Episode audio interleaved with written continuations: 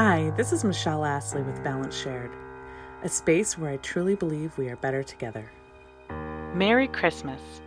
I wanted to come on today and share with you some Christmas traditions that friends have shared with me. We'll have a few friends who have sent me their voice recording and sharing their Christmas stories, and a few friends who shared online their Christmas stories, and I will read them to you. And then interspersed, I'll share a few of our own Christmas traditions. Enjoy! The first Christmas tradition I want to share with you is my own, where my family tends to wait until the last minute to buy a Christmas tree. We love going to the lot near our house, which is run by the Peninsula Optimist Club.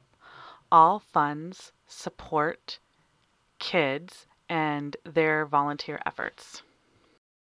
For example, the Boy Scout groups tend to volunteer a lot and then they get a portion of the proceeds when they're done. When we go, I immediately go to the lowest price tree, which is usually the Doug fir, and because we have a small house, I go to the smallest tree possible, to the chagrin of my son and sometimes my husband. I love these trees because we can pick them up with one hand and they're pretty easy to install in our overinflated tree stand. This year we waited way too long to get our tree, and the lot sold out 15 hours before we were actually ready to buy. And that means we were left with the thing I never thought we would do, and we actually purchased an artificial tree the upside is is that it was steeply discounted, and the other revealing thing was when I realized we couldn't get our coveted live tree, the sense of regret and remorse that I felt was core deep inside my soul. So I suppose next year we'll have to prioritize that a little bit higher. Now I'm going to let my friend Marianne share one of her Christmas traditions. Hi, my name is Marianne, and I was born in Indonesia to an Indonesian mother and a Dutch father. So for Christmas, we always celebrated Sinterklaas, or St. Nicholas, as you call him. And uh, when at the age of four, we moved to Holland, and uh, which is kind of when my memories became clear. I remember going to Amsterdam and St. Nicholas would show up on his white horse on a boat into Amsterdam harbor and he would come down and for 5 days we would put our shoes by the door and Sinterklaas would either give us coal, which yes, I got coal one day, or candy. And then on December 5th, we would have our presents. And that was our present time. And then Christmas was the holy experience of the birth of Christ. So they were two separate things.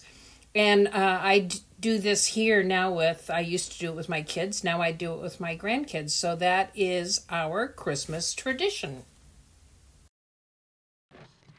Next, I wanted to share something a friend Andy shared on my Facebook page when I put a request out for Christmas stories. And I'm going to read, these are her words exactly. Andy says, I'm the oldest of five kids. My parents always headed to Mexico to hunt prior to Christmas. One year, my parents set us off to the matinee as usual on a Saturday afternoon. We came home to presents under the tree. They were all numbered 1 through 5. This particular year, my dad lost the paper with the numbers and corresponding names. My, bu- my brother cracked open a doll my sister wanted, and she burst into tears. My stepmom grabbed the doll, threw it to her, and said, You're number three.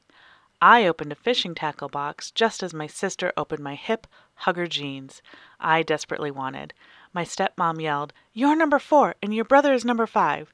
Decades later, we laugh so hard remembering their sober faces, trying to figure it all out. It was our assumption that they got a little tipsy wrapping presents and just forgot where they put the paper. My sister finally told us she grabbed the note and threw it away. She thought it was our beating order. Bless her heart.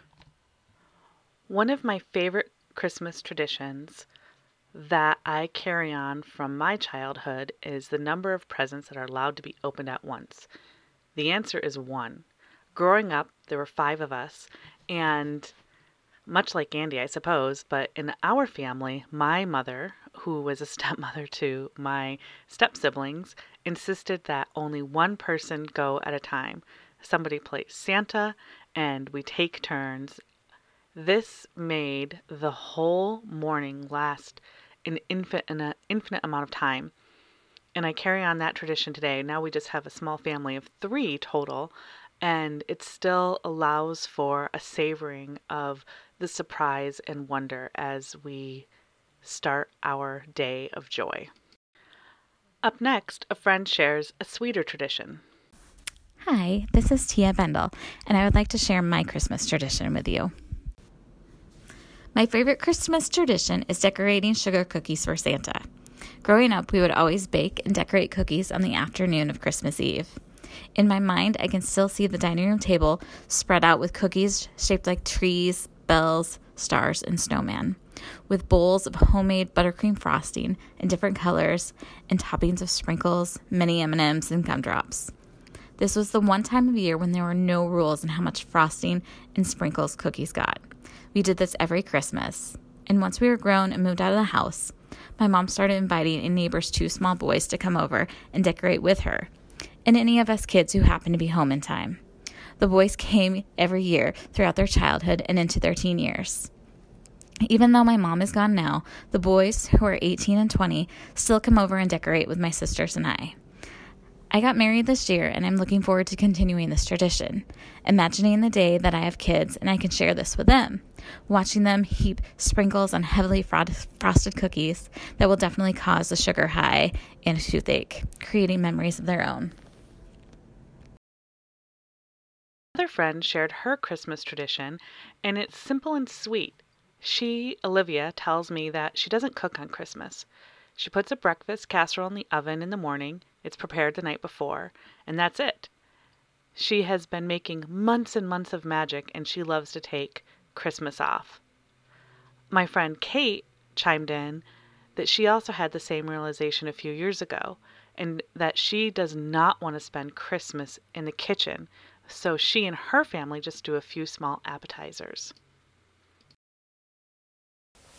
So, this is Marianne again, and we do have a Christmas tradition that I really love, and that is um, Christmas Eve. We make a full Indonesian feast. All the food and delicacies come from Indonesia, and it's special because my both my mom and dad are still alive, and my mom taught each and every one of us to make one specialty dish.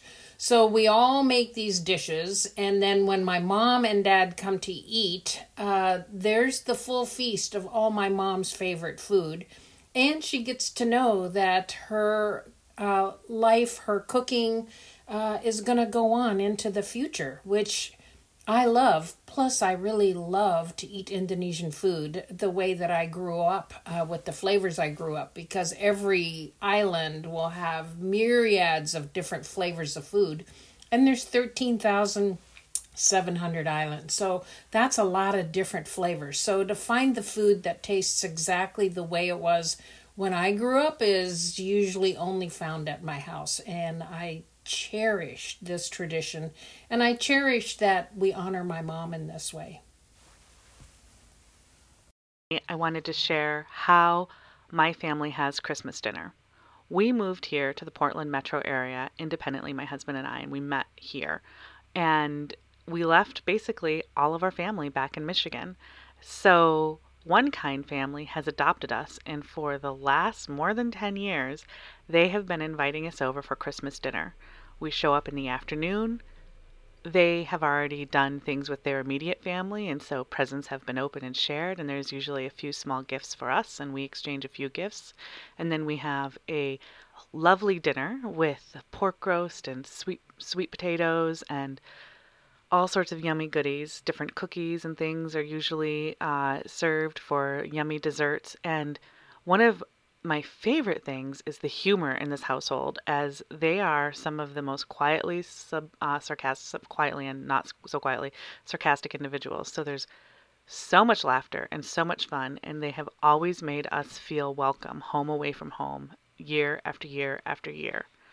And for me, that really is what Christmas is all about spending time with those you love, enjoying time together.